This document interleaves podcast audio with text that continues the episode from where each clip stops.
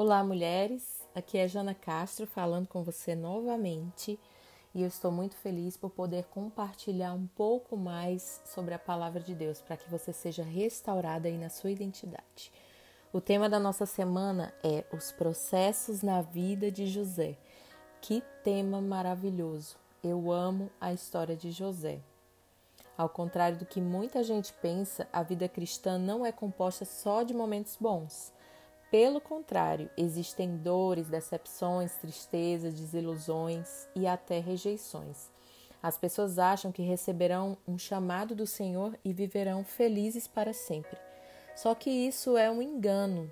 Todos aqueles que decidem seguir a Cristo precisam tomar a sua cruz, aprender a renunciar seus sonhos, suas vontades, negar a si mesmo, pois o chamado não tem nada a ver com nossas conquistas e desejos mas com o que Deus deseja fazer através de nós. E o caminho para o amadurecimento é o sofrimento, a humilhação e a renúncia. A palavra diz em 1 Pedro 5,10: Ora, o Deus de toda graça que vos convocou à sua eterna glória em Cristo, logo depois de ter sofrido por um pouco, vos restaurará, confirmará, concederá forças e vos estabelecerá sobre firmes alicerces. E também diz lá em Romanos 5, 3 e 4: Não somente isso, como também nos gloriamos nas tribulações, porque aprendemos que a tribulação produz perseverança, a perseverança, um caráter aprovado, e o caráter aprovado produz confiança. Todos nós que somos cristãos deveríamos buscar amadurecer, mas infelizmente nós não vemos esse desejo em todas as pessoas.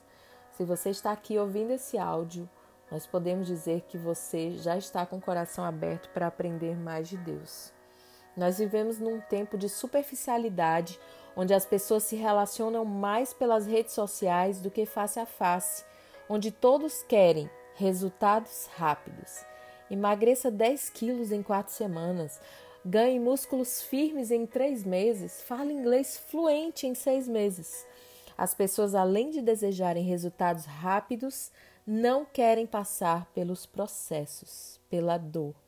Querem emagrecer sem parar de comer, ganhar músculos sem sentir dor, aprender uma nova língua sem estudar. Eu quero te dizer algo hoje. Não existem processos sem dor. Como diz o meu amigo Rafael Conrado, o processo dói, mas o propósito cura. Deus tinha um grande plano na vida de José. Para que ele chegasse ao cumprimento total do que Deus tinha para ele, ele teve que passar por vários processos. Você acha mesmo que se Deus dissesse a José que ele teria sido traído por irmãos, vendido, caluniado, preso, ele aceitaria passar pelo processo? Claro que não. Deus nos poupa de sabermos os processos para que sejamos capazes de cumprir o propósito, vivendo um dia de cada vez.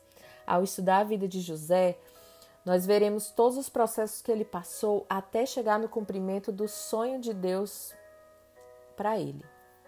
A história de José é um drama cheio de traições, mentiras, falsidade, rejeições, mas também uma história de perdão e de restauração.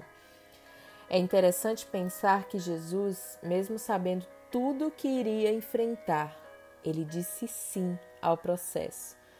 A sua recompensa era saber que eu e você seríamos salvos.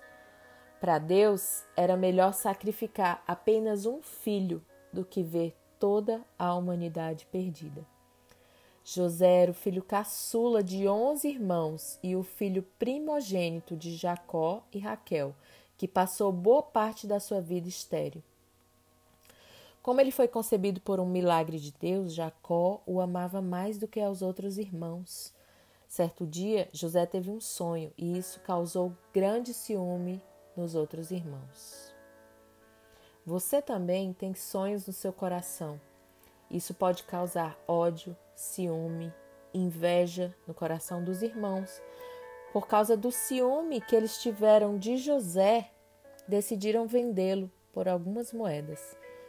O significado do verbo vender é transferir bem ou mercadoria, para alguém em troca de dinheiro.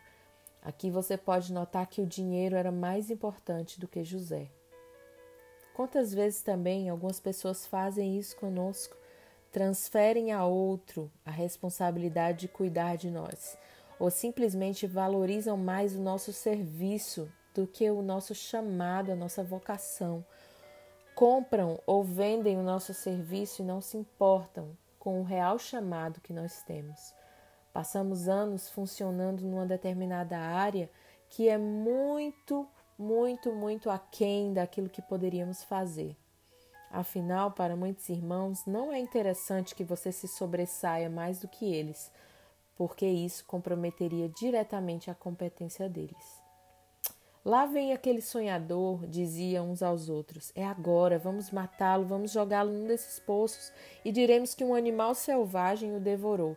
Veremos então o que será dos seus sonhos. Isso está lá em Gênesis 37, 19 e 20. Algumas pessoas nunca estarão satisfeitas em ver outras sonhando, porque elas mesmas não estão cientes do seu valor como pessoas e da sua identidade em Deus por isso querem acabar com seus sonhos. Vamos aprender algum dos processos que José precisou enfrentar até chegar no cumprimento do seu sonho. Eu queria agora que você meditasse. Quais são os sonhos que o Senhor tem para a tua vida? Quais são os sonhos que Deus gerou no teu coração, que por conta das circunstâncias você foi deixando para trás, você foi enterrando, colocando dentro de uma gaveta, fechando aquela gaveta e deixando para trás tudo aquilo que um dia era sonho, um dia era algo que queimava no teu coração, mas hoje está lá esquecido, abandonado. Eu quero te dizer que o Senhor quer resgatar esses sonhos, porque os sonhos que são plantados no nosso coração, eles vêm diretamente de Deus que Deus possa estar falando com você essa semana durante os seis processos que iremos estudar na vida de José. Que Deus te abençoe e até a próxima.